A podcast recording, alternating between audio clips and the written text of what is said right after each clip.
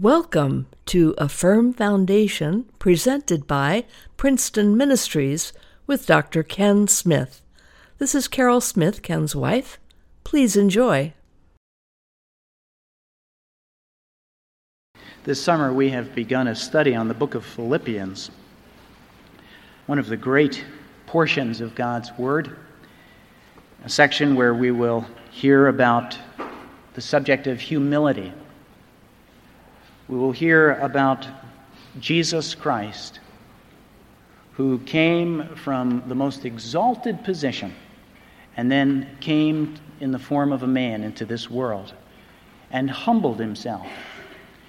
And what the point of contrast is for us as Christians, as we would bear the name Christian, little followers of Christ, that the example of Christ's humiliation and ultimate exaltation is something that each of us should be prayerfully considering in our own life and the example that we have in our mind of who Jesus is and what does it mean to follow him.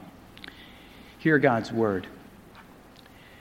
Therefore, if there is any consolation in Christ, if any comfort of love, if any fellowship of the Spirit, if any affection and mercy, then fulfill my joy by being like minded, having the same love, being of one accord, of one mind.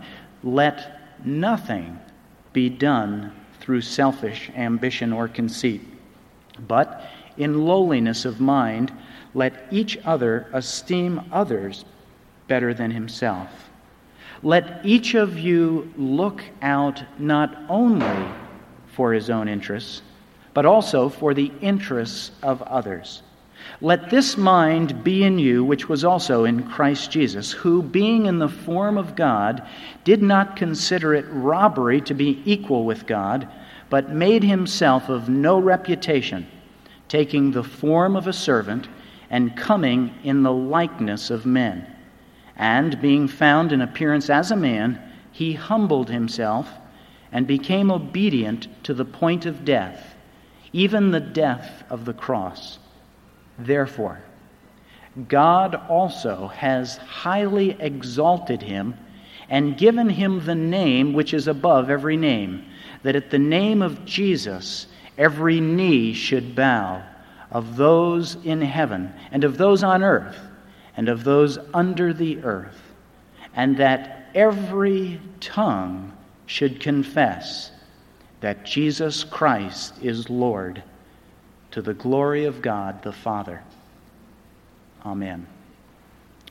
Our God and our Father, we would ask that as we would look to the example of Jesus Christ, the example of humility, that, Father, we would sit as eager students, desiring to know and to be, following in the example of Christ's humility.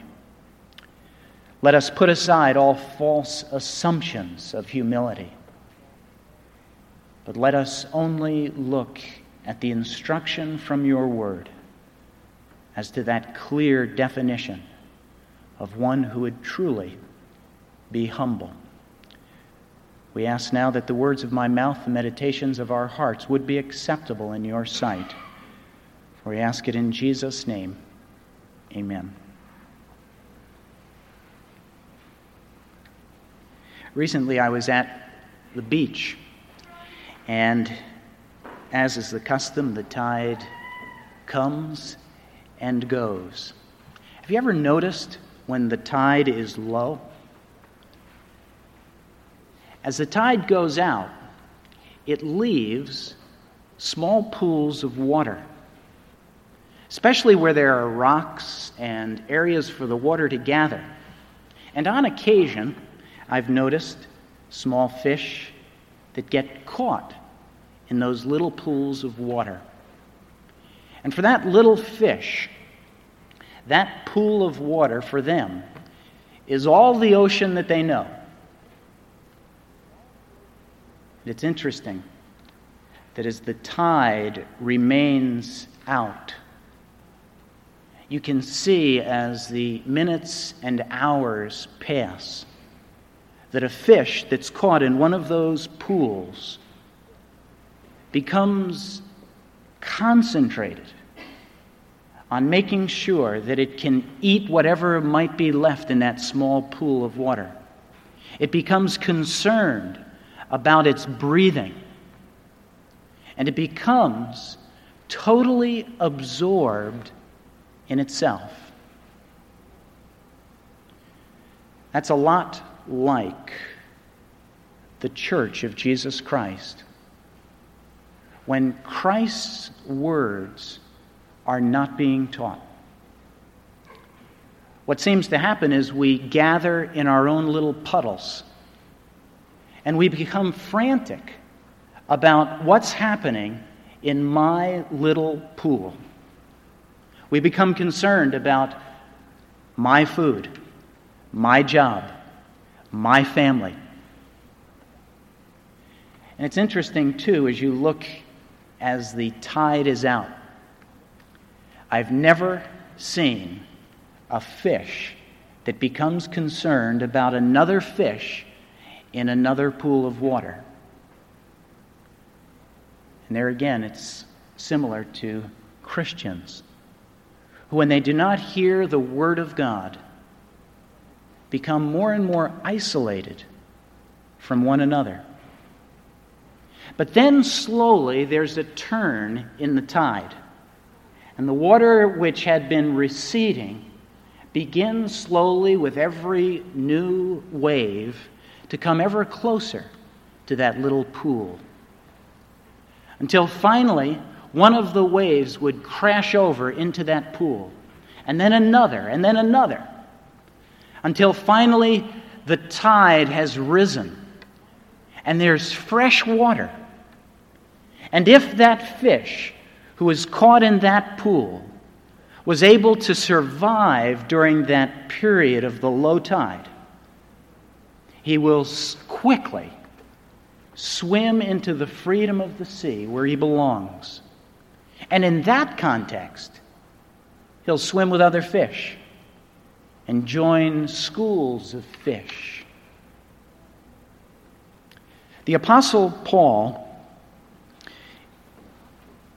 is saying to the church of Jesus Christ there are times when the tide is out. There are times in your life and in mine when we are so absorbed in ourselves. We are so concerned about our food, our job, our house, our future. And we begin to become totally self absorbed.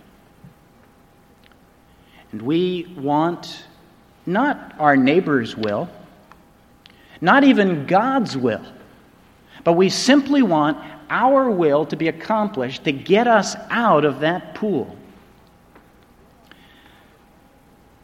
In Philippians chapter 2, verses 1 through 4, the Apostle Paul is concerned about Christians who are living in small pools who are totally absorbed on themselves.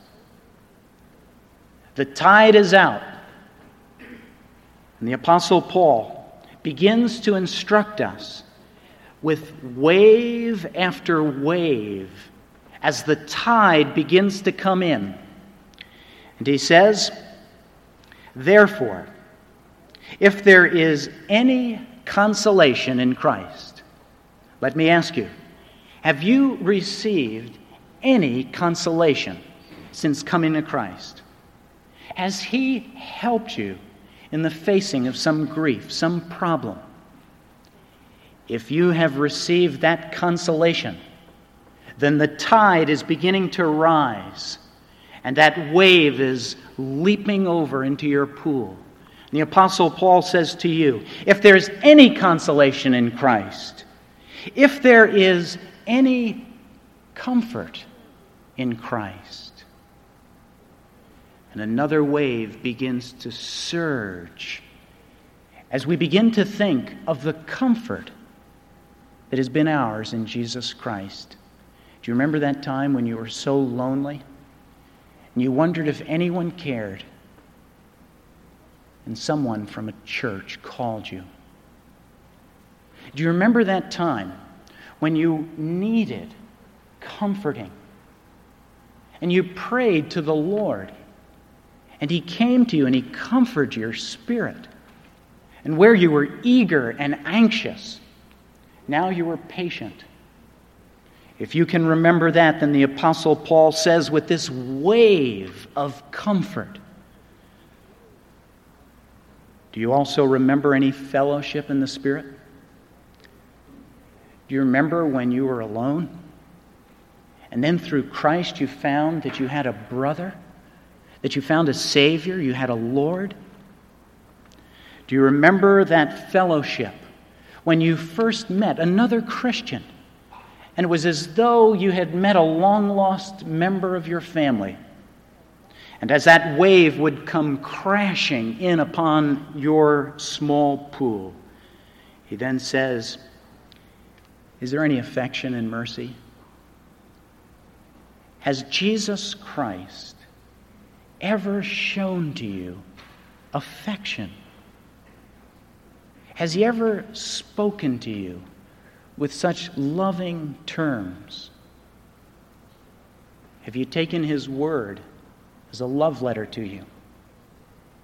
Have you received that mercy and affection? Then the Apostle Paul says, with the first wave of that high tide, consolation in Christ, and that second wave of comfort, of love, and yet another wave comes, the fellowship of the Spirit, until finally it's high tide. And he reminds us of the affection, the mercy that we've received in Jesus Christ. He says, Am I talking to anyone who has experienced those things? If I am, says the Apostle Paul, and I want you to do this fulfill my joy being like minded, having the same love, being of one accord, of one mind, let nothing be done through selfish ambition or conceit, but in lowliness of mind. Let each esteem others better than himself. Let each of you look out not only for your own interests, but also for the interests of others. The message of the Christian gospel is, stands in stark contrast to the message that the world often is giving to us. The world, which sometimes says, Do you know, there really is no one who will console you. You must learn to cope yourself. You ever heard that? The world, which sometimes says to us, there's very little comfort that you'll find in this life, so you better grab all the gusto you can and grab it now. The world, which sometimes tells us no one really cares. If you are having problems, there's no one who really cares, says the world. What does the world sometimes tell us? Well, it sometimes says, look out then for number one. Watch out for yourself. That's all that's important. If you don't care about yourself, haven't you learned it by now? No one's going to care for you, says the world. Look out for your own interests. Learn to become more aggressive. Learn to become more assertive. Learn to be able to communicate your will so that you can communicate your will and get things done your way. Ever heard anything like that? Well, sometimes the world communicates that message to us. How much in contrast to the message that Jesus Christ communicates to us through the Apostle Paul. The Apostle Paul, who says, There is consolation in Christ, there is comfort, there is fellowship, there is affection, there's mercy. And because of that, I want you to live this way. Live in love. Be of one accord. Have one mind. Let nothing be done through selfish ambition or conceit, but rather, in lowliness of mind, let each other esteem others better than himself. I believe in this principle is one of the most troublesome areas for Christians. For we live in a culture that keeps telling us, accomplish things your way. And Jesus Christ keeps telling us, I have a plan. My plan is far better than your way. Be patient. Follow me. Be obedient. Learn to love others more than you love yourself. Learn what it means to love God and to love your neighbor as yourself. Put aside your ambition. Put aside your conceit. I was reading recently an article about how to be miserable. It seems some of us are very good at this subject how to be miserable. Here are some guidelines. Think about yourself. Talk about yourself. Listen greedily to what others say about you. Be suspicious.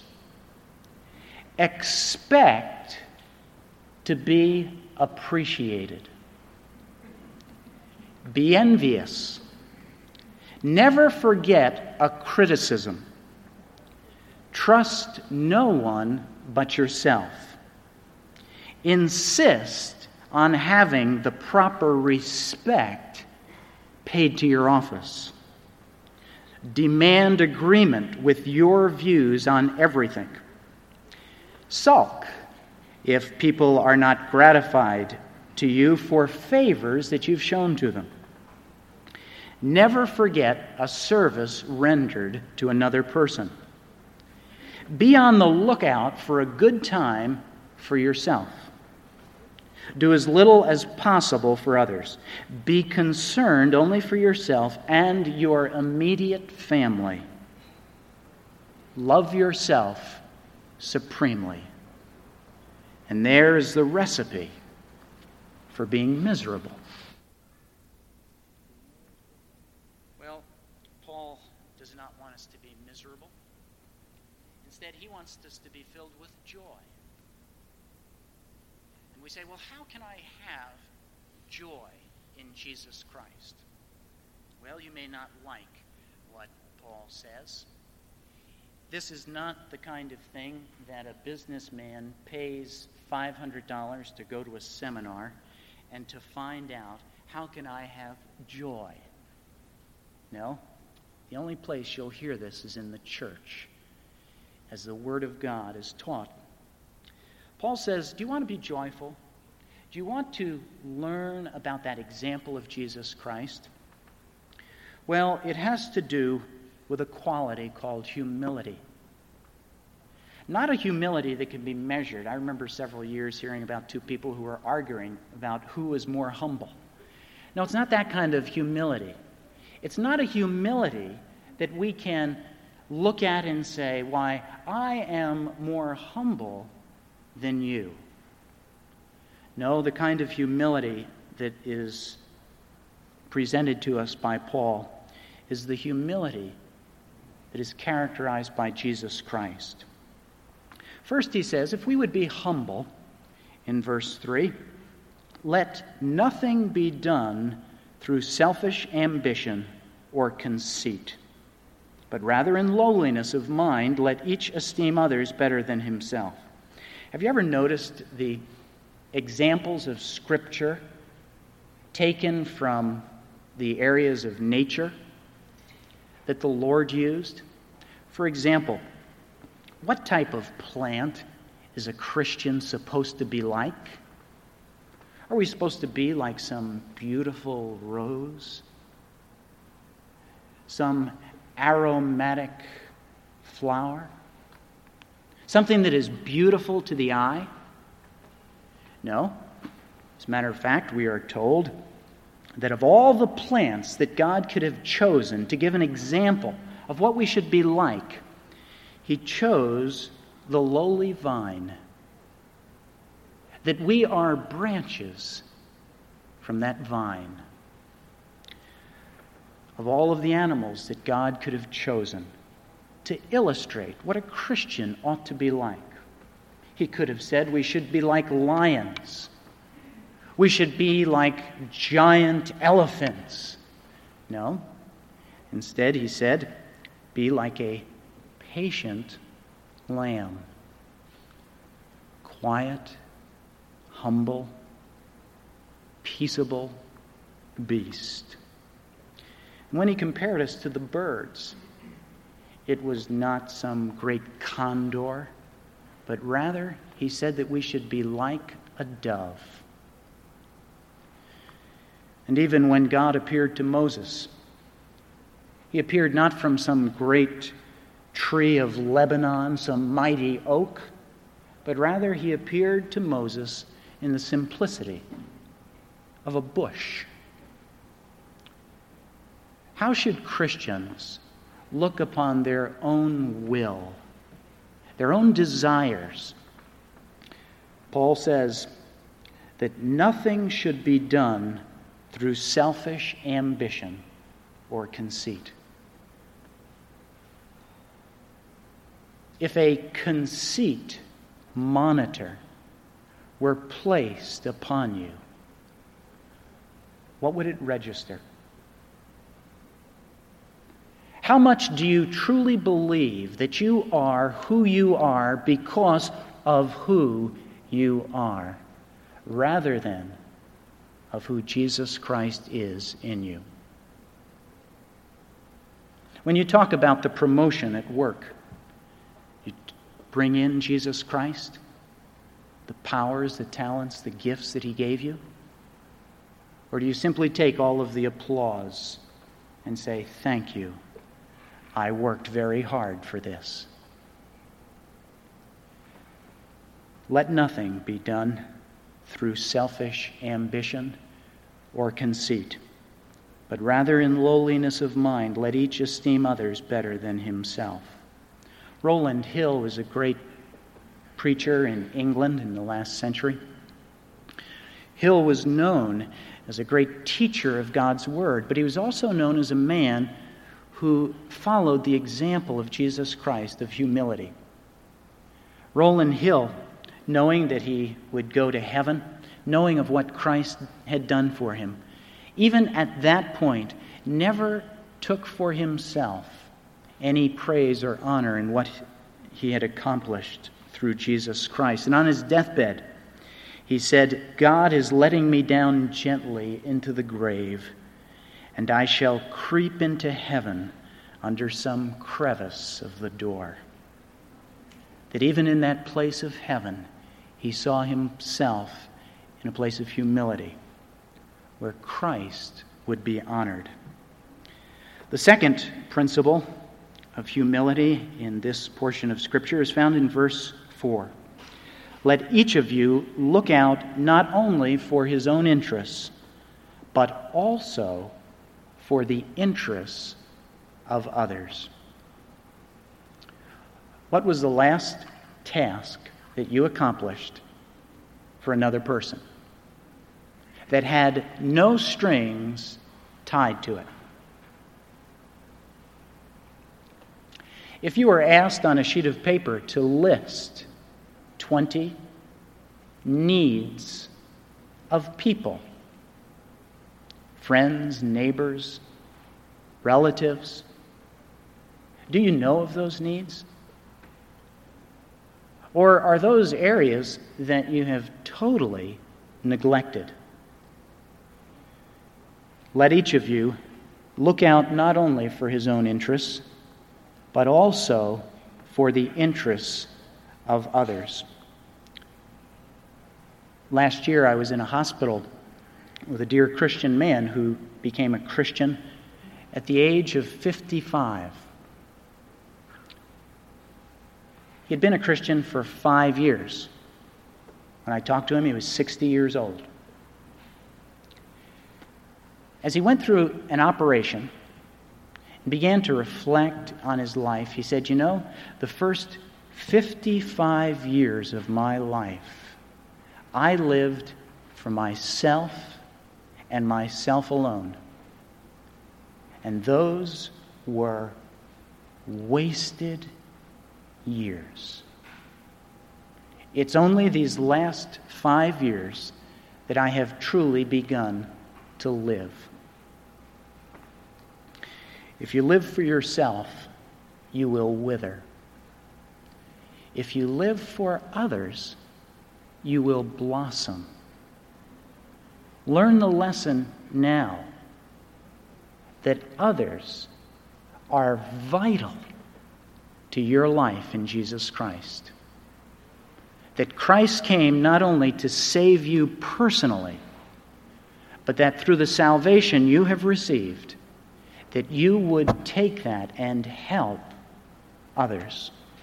The most joyful Christians I know are those who are helping others.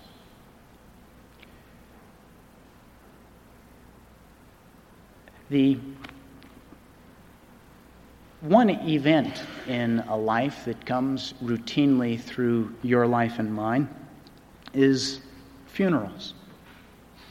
You hear that a friend died, you hear that a neighbor died. What does it mean that we would look out not only for our own interests, but also for the interests of others? How many times have I heard a Christian say, I don't like to go to funerals. They're so dismal. They make me feel so bad. They make me feel terrible. Sometimes it's a day or two before I feel better having gone to a funeral. You ever heard anything like that? Perhaps you're a person who is afraid to go to funerals. What does this verse, let each of you look not only for your own interests, but also for the interests of others? What does that have to do with a funeral? It has to do with thinking about others rather than thinking about yourself. A friend of mine whose father died three years ago said to me, I never went to a funeral. I hated them. They were so depressing. He said, You know, but then my father died. And you came to my father's funeral. Do you know how much that meant to me? As Christians, we need to put aside our own interests and I would encourage you, as an act of Christian ministry, that when you learn of a friend, a neighbor, an acquaintance, for whom death has crossed that door into that home, make it your business as a friend to put aside your own interests, your own fears, your own likes, your own dislikes, and to think about others. And that simple act of concern will bridge a gap between you and your friend that you will not understand until you begin that ministry. Let each of you look not only for his own interests, but also for the interests of others. One of the dearest men in my life was a man named Mr. Mann. He was a scoutmaster, tall Englishman with a handsome mustache. He knew how to run a Boy Scout troop. And I remember the last time that I saw Mr. Mann. He had left the troop, and I thought to myself, I will see this man again.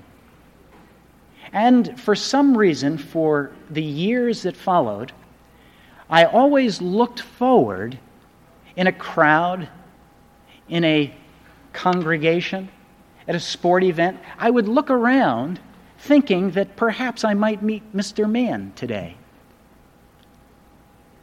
But the time that I finally did meet Mr. Mann was a phone call from my mother that Mr. Mann had died. And she read it in the obituary. I was in college. There was only one day before the funeral. I got in my car and that evening drove to the funeral home. There were just a few people there. I went in as an absolute stranger, paid my respects. And his wife came up and said, uh, Excuse me, I, I don't know your name or your acquaintance. I said, Well, I, 10 years ago, was a, a Boy Scout in this troop. Mr. Mann made a great impact on me. And she simply turned to everyone who was present and she said, One of the boys from his troop remembered. And she said, Please sign this guest book. You see, we are called as Christians to put aside our own interests. It is true that there are things that you and I don't like to do. There are things that are not part of our personality. There are habits that have been taught to us that have made us foreigners from these words. And yet we would say we want to follow Jesus Christ and his example. And I would say to each Christian, let each of you look out not only for his own interests, but also for the interests of others. For we ask this in Jesus' name. Amen. Thank you for listening to A Firm Foundation presented by Princeton Ministries. This programming is supported by you, the listener. You may go to our website, princetonministries.org, or send your donation to Princeton Ministries, Post Office Box 2171, Princeton, New Jersey 08543. That's Princeton Ministries, Post Office Box 2171, Princeton, New Jersey 08543. The Lord bless you, and Dr. Smith looks forward to hearing from you. We would like to thank Roan's Web Development Company for making this webcast possible. You can find their link at the bottom of our website, princetonministries.org.